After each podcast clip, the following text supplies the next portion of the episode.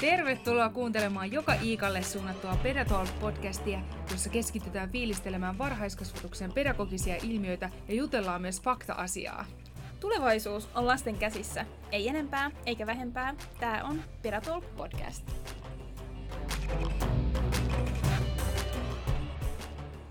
Moi moi kaikki! Täällä taas Pedatalk-podcastin naiset äänessä. Täällä Marttiina. Ja täällä Tiia, moikka vaan. Kiva, kun olette täällä tänne tullut kuuntelemaan taas meidän jaksoa. Ja tänään me puhutaan liikunnasta, lasten liikunnasta ja sen hyvinvointia edistävistä tekijöistä tai sitten vastaavasti sen liikunnan puutteesta. Kyllä. Mediassa puhutaan siitä, että liikunnan määrä ei välttämättä ole nykyään sitä, mitä sen pitäisi olla, jotta sitä hyvinvointia voitaisiin saavuttaa. Mutta miten sä, Marttiina, näet, että miten liikunnan määrä on lapsilla eritoten yhteiskunnassa? Toki paljon varmasti vaikuttaa se, että millaista elämää perheessä eletään, miten vanhemmat itse liikkuu ja miten he toi, toimii roolimalleina. Ja samalla tavalla myöskin, että jos lapsi on varhaiskasvatuksessa, niin millaista mallia siellä annetaan liikunnasta ja miten sitä painotetaan siellä varhaiskasvatuksessa. Ja siis myöskin varhaiskasvatus antaa oman mallinsa lapselle, mutta myöskin perhe on tärkeässä roolissa siinä. Että varmasti se, sekin tämäkin asia on niin polarisoitunut, että ne vanhemmat, ketkä liikkuu paljon, näyttää hyvää esimerkkiä, ottaa lapset mukaan. Eli jos mietitään tavallaan ruuhkavuosien elävää perhettä, niin mm. ei vanhemmillakaan välttämättä aina ole aikaa liikkua, niin sitten usein saattaa lähteä yhdessä viikonloppuna vaikka jalkapallokentälle ja vanhemmat voi juosta siellä rinkiä ja lapset samalla ja potkitaan palloa yhdessä ja lähdetään vaikka Nuuksioon yhdessä retkeilemään, et, niin sitten usein saatetaan ottaa lapset mukaan. Kyllä, kyllä, et koska sillä on niin suuri merkitys, että yhdessä tehdään. Tässä mulla onkin just nämä opetus- ja kulttuuriministeriön sivut auki koneella, niin uusien lasten liikuntasuositusten mukaan alle 8-vuotiaiden lasten päivään siis sisältöä vähintään kolme tuntia liikuntaa. Ja tämä kolme tuntia muodostuisi kevyestä liikunnasta ja reippaasta ulkoilusta sekä erittäin vauhdikkaasta fyysisestä aktiivisuudesta. Osa liikunnasta toteutuisi varhaiskasvatuksessa, osa kotona.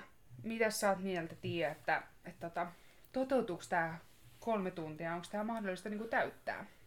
No se on mun mielestä mahdollista täyttää ehdottomasti ja no mä tuon tähän asiaan semmoisen puolen, että itse olen niin kuin liikuntapäiväkodissa ollut töissä. Se on ollut luontainen osa sitä arkea, että me liikutaan joka hetki, kun siihen vaan on mahdollisuus. Ja jos mä mietin, että aamupäivällä ihan helposti tulee puolitoista tuntia fyysistä semmoista ulkoilua, tai siitä puolet ainakin on tämmöistä vauhdikasta ulkoilua, niin kuin sä puhuit siitä, että oliko mm-hmm. se tunti. Ja tota, sitten loppu on vähän tällaista enemmän välillä pysähtelevää, kun leikitään ulkona ja näin. Mutta sitten vielä sen lisäksi, että aamupäivällä ulkoillaan, myös iltapäivällä ulkoillaan. Ja siinäkin on aina ollut sillä tavalla, että ei vaan mennä sinne ulos ja olla tekemättä sinänsä mitään fyysistä, vaan ideana on se, että otetaan palloleikit, otetaan ne erilaiset temppuiluvälineet myös ulos, joka sitten lisää semmoista liikunnallisuutta ja semmoista vauhdikkuutta siihen. Myös semmoisille lapsille, jotka ei välttämättä normaalisti liikkuisi niin luontaisesti. Ja sen takia varhaiskasvatus onkin tärkeää, että se luo niitä mahdollisuuksia jo heille, joilla ei ole niitä semmoista luontaista tapaa ehkä ja halua liikkua. Totta. Mutta, mm. Ja sä puhut nyt siitä tavallaan, mitä te olette tehnyt liikuntapäiväkodissa, Joo. mutta tietysti lapsille on tärkeää myöskin päästä hengähtämään, että aivotkin pääs, pääsee lepäämään siinä ulkoiluhetken aikana, että he saa niinku tavallaan toteuttaa mielikuvitusleikkejä, tekee, tehdä kaikkea tällaista muutakin toimintaa, mennä hiekkalaatikolle leikkimään, mennä keinumaan, mutta tavallaan, että sit siellä on aina niitä, osa niitä lapsia, jotka haahuilee ja vähän on Kyllä. levottomalla mm. päällä, mm. eikä osaa oikein ha- hakeutua leikkiin, varsinkin jos on leikkitaitojen kanssa Joo. harjaantumista vielä niin tämmöiset lapset pitäisi ehdottomasti kerätä yhteen ja ehdottaa, että lähdetäänkö he suunnistaa. no ei ehkä välttämättä ulkoiluaikaa, mutta... jotain aarretta, että, että miten me voidaan löytää, että mä oon piilottanut tänne erilaisia punaisia ja keltaisia kiviä ja nyt ne pitäisi mahdollisimman nopeasti löytää. Joo. Että, kuka löytää ekana? Kuka löytää ekana, nyt lähdetään, lähdetään juoksemaan ja sit, sitten ja niin. näin. Ihan pienillä jutuilla voidaan saada liikettä ja sitä, että me hengästytään, koska me tarvitaan meidän keuhkoille että me hengästytään, koska Mm. sitä kautta me saadaan meidän aivoille happea ja sitä kautta me taas opitaan. Kyllä, se on nimenomaan varhaiskasvattajan pedagogiikasta kiinni tämäkin aspekti, eikö vaan? Jepulis. Jepulis. Kuulosti vaan fiksu. Joo. Me saatiin itse Joo. palautetta viime jaksossa siitä, että, että oli kiva kuulla, kun me laulettiin siinä. Tota... Ai saa, wow. Joo, joo. Ei mä en kestä. Itse asiassa mun äiti kuunteli tätä, hän oli silleen, että oli kyllä niin ihana, kun te olette vaan spontaanisti laulaa. Niin kato, me ollaan oikeasti tällaisia, mehän ollaan vähän luonnonlapsia Tiian kanssa. Juu, juu. Ei, ihan, ihana, että meidän omaakin tulee täällä esille, tämmöistä, mm. minkälaisia me ollaan. Mutta niin. tähän takaisin tähän, että toteutuuko se kolme tuntia? Ehdottomasti toteutuu ja tulisi toteutua, oli sitten liikuntapäiväkoti tai ei, oli sitten päiväkodissa tai ei, niin arjessa jokainen lapsi pitää saada sitä liikuntaa. Ja se ei todellakaan tarkoita, että pitää koko ajan hikipäässä juosta, vaan todellakin tarvitaan niitä hengähdyshetkiä. Ei lihaksetkaan jaksa koko ajan olla toiminnassa, vaan Kyllä.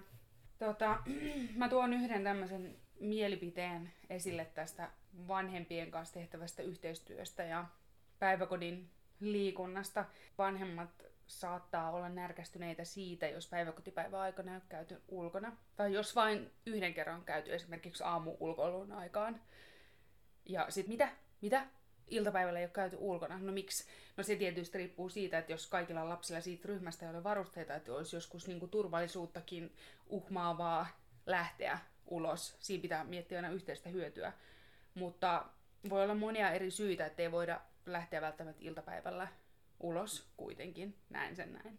Vaikka useimmiten pitäisi olla rahkeet ja resurssit siihen, koska se ajaa lasten etua ehdottomasti. Mutta joskus niin kuin, tulee semmoinen sävy, ehkä mahdollisesti vanhemmilta, että, että että he haluaisivat ulkoistaa sen heidän vastuun siitä la- lapsen liikunnan edistämisestä vain varhaiskasvatuksen kontolle. Pitäisi myös ymmärtää se, että varhaiskasvatuksessa me tehdään osamme, mutta myös heidän tulee vanhempina taata se kotona. Et se ei tarkoita sitä, että kun he on vienyt lapsen päivähoitoon, että siellä tapahtuu kaikki, mitä lapsi tarvitsee, vaan he on myös ihan super tärkeässä roolissa edistämään lapsen liikunnallista elämäntapaa. Ehdottomasti. Ja tähän itse näen, että olen ottanut tämän asiakseni siinä tavalla, kun on ollut töissä opettajana, niin me ollaan otettu tämmöisiä yhteisiä prokkiksia, jossa sitten Oh, vanhempien kanssa ollaan, ollaan tehty tämmöisiä liikuntapasseja ja vähän niin kuin mitä on, e, koulun puolella ehkä enemmän näkee, että näitä välillä oppilaat saa kotiin tämmöisiä passeja ja sitten liikutaan yhdessä vanhempien kanssa.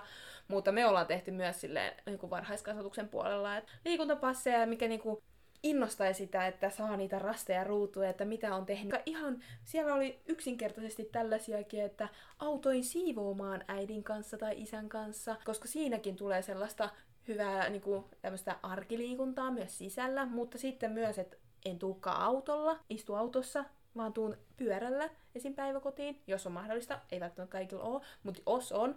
Varsinkin jos nyt katsoo tuonne ulos, niin ehdottomasti siellä on pyöräilykelit jo nyt jo ollut vaikka kuinka Kyllä. kauan. Et pyörä vaan käteen ja tai käteen tai Jal- jalkojen, jal- Pyöräpepun alle. Kyllä, ja menoksi. Niin, niin oikeastaan tässä on niinku tärkeää just se, että innostaa vanhempia, koska sen takia me, mm, se on meidän tehtävä myös innostaa ja yhteistyössä niinku lisää sitä liikuntaa. Oli sitten sitä liikuntaa jo, jo nyt paljon, mutta sitten myöskin, että niille, jo- joilla sitä ei välttämättä perheellä ole vielä niin paljon, ehkä on kiirettä, nyt on aika kiireistä tämä elämä, muutenkin tuntuu, että ihmisillä on hirveästi kaikkea, mutta sitten voi sen kiireellisen elämän, se liikunta voi tuoda sinne kiireeseen sellaista pienen hengähdyshetkenkin. Hmm.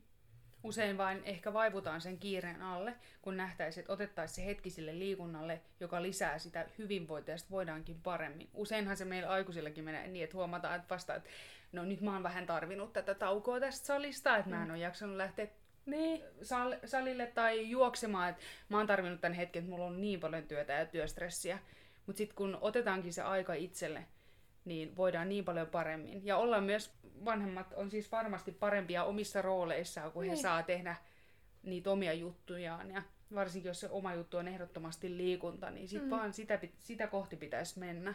Koska liikunta lisää sitä myönteistä elämän otetta ja, ja ihan kokonaisvaltaista hyvinvointia niin lapsella että aikuisella, vanhemmalla, kellä vaan että tämä niinku liikunta ehkäisee ja vähentää ihan tutkitusti erilaisia sairauksia ja riskitekijöitä, joka taas on sitten, jos sit liikutaan, niin se on hyöty yksilölle ja taas hyöty taas yhteiskunnalle. Mm, eli fyysinen aktiivisuus tulisi nostaa enemmän esille, koska niin. sen kautta lapsi voi se, se on niinku, liikunta on edellytys lapsen normaalille kehitykselle ja kasvulle.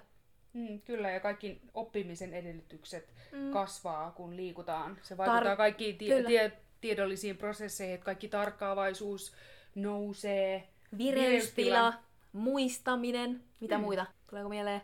Keskittymiskyky. Keskittymiskyky, Kaikki taitoja. Kyllä. Ja sitten tavallaan... Mites, mites, ootas tähän vielä, mites motorinen kehitys, kyllä. fyysisyys ja fyysiset taidot. Kyllä. Koska jotta me kehitytään fyysisesti, me voidaan kehittää myös niitä meidän leikkitaitoja, Joo. joka taas on taas se, leikki on taas se kenttä, jolla se lapsi oppii.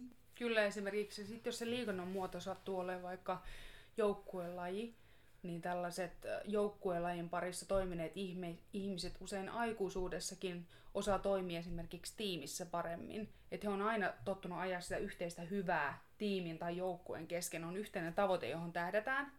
Niin nämä tämmöiset taidot, jotka on opittu vaikka urheilun harrastuksen parissa lapsena, ne kantaa myös työelämään niin. tulevaisuudessa Kyllä. ja myös kaverisuhteisiin, mm. miten sä toimit joukkona. Että et voi koskaan ajatella vain no, omaa napaa, vaan kaikkien yhteistä etua. Öö, mä haluaisin tuoda vielä tämmöisen asian esiin liittyen kehollisuuteen. Joo. Mun mielestä on tärkeää tukea sitä liikuntaa senkin vuoksi, että ihminen on psykosomaattinen olento jo lapsena. Mm. Eli se, mitä meidän mielessä tapahtuu, niin se vaikuttaa myös kehoon. Eli tarkoitetaan sitä, että jos on joku stressi päällä tai murheita, niin usein se voi vaikka vaikuttaa jollain ihmisillä.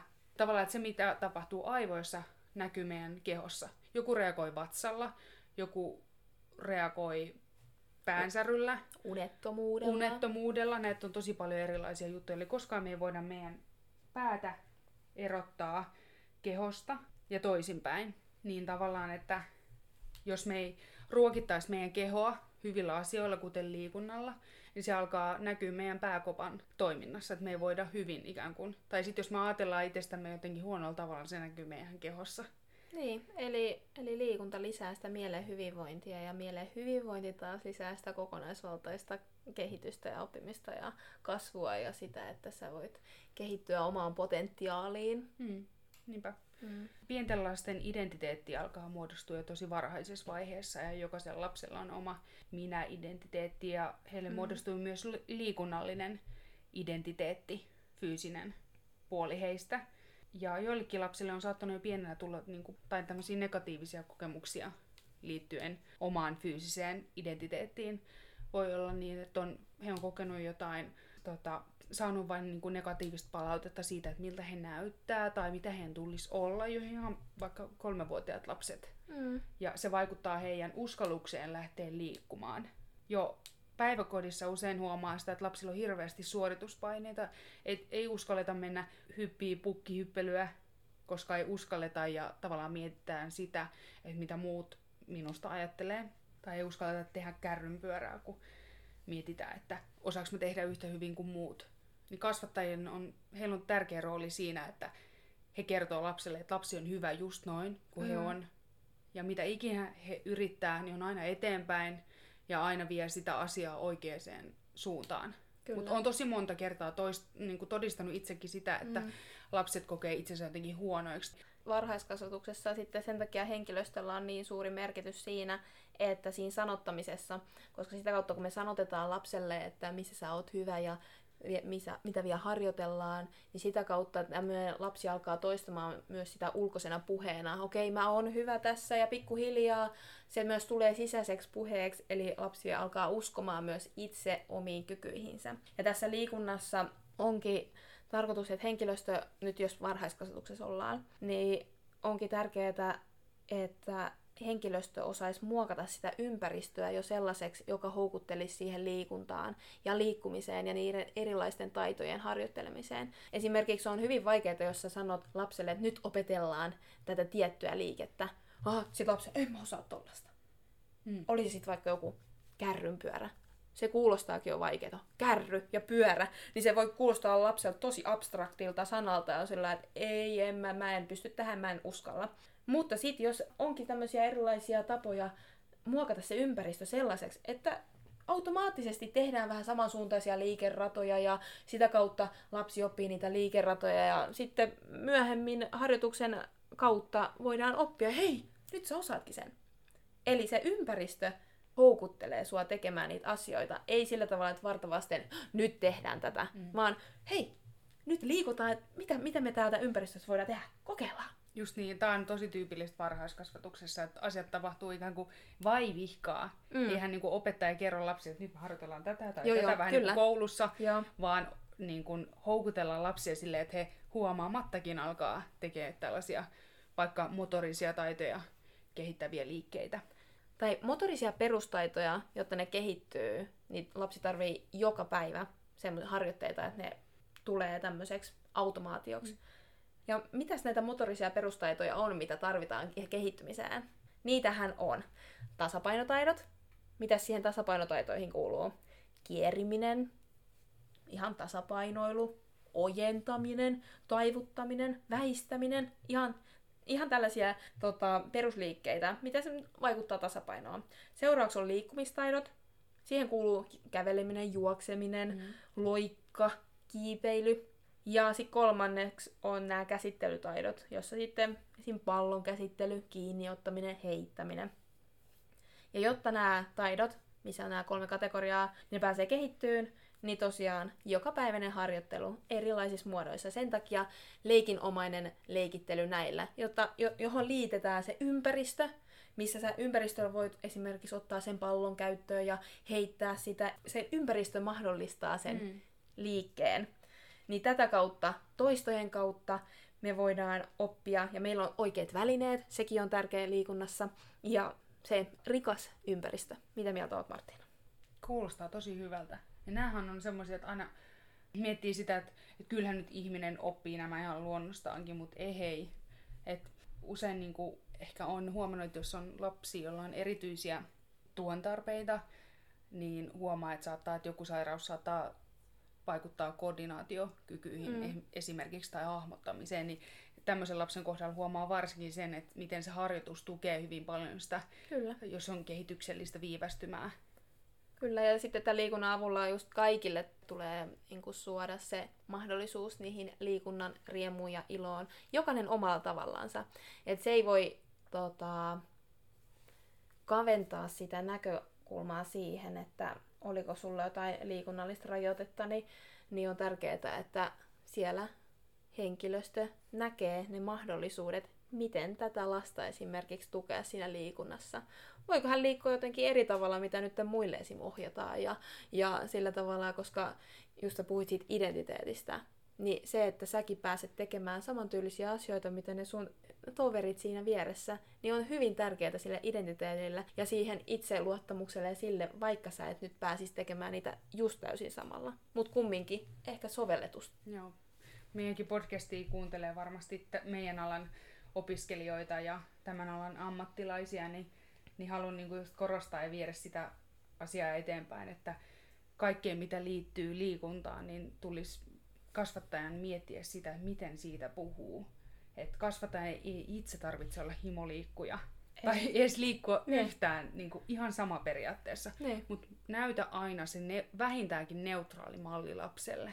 Näytä se, että tämä asia vie eteenpäin. Ei saa missään nimessä ainakaan negatiiviseen sävyyn puhua, mm. mutta ainakin neutraalisti. Mutta parhaan olisi tietysti, että se positiivinen pedagogiikka tässäkin, että Kyllä, ja me aikuisetkin, vaikka ei olisi niitä taitoja, me voidaan löytää ne vahvuudet myös siinä liikunnassa jos, joltain osa-alueelta ja keskittyä siihen ja olla silleen, että hei, mä oon tässä hyvä.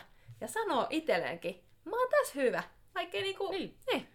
Koska se on tärkeää myös, myös aikuisen sanoa itselleen, missä mm-hmm. on hyvä. Ja se myös sanoo, että vaikka ei olekaan nyt kaikessa kärrynpyörissä hyvä, niin mä oon jossain toisessa. Joo, joo. Me mm. oltiin yhdessä nimittäin Tiia salilla tuossa pari viikkoa sitten. Ja Joo. Mä taisin varmaan sulle sanoa, että hei, en mä, en mä osaa tätä hauiskääntöä tai Joo. jotain tällaista. Ja sit sä olit vaan silleen, että hei, tästä lähtee, tästä No lähtee, niin. usko mua, sä Joo. pystyt siihen. Niinhän mä pystyin. Sä pystyit Niin. siihen ihan niin, Joo. ajatella. Mm.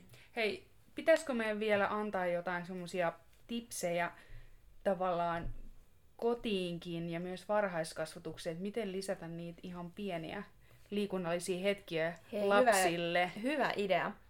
Mm, No ensimmäiseksi mulle tulee mieleen se, että vaihda hissi portaisiin, jos sulla ei ole semmoista liikuntarajoitteisuutta, että, että pääset kävelemään portaita ylös, niin portaat, Joo, vaikka olisi roskapussit kädessä, niin Joo. pystyy kyllä menemään. kyllä.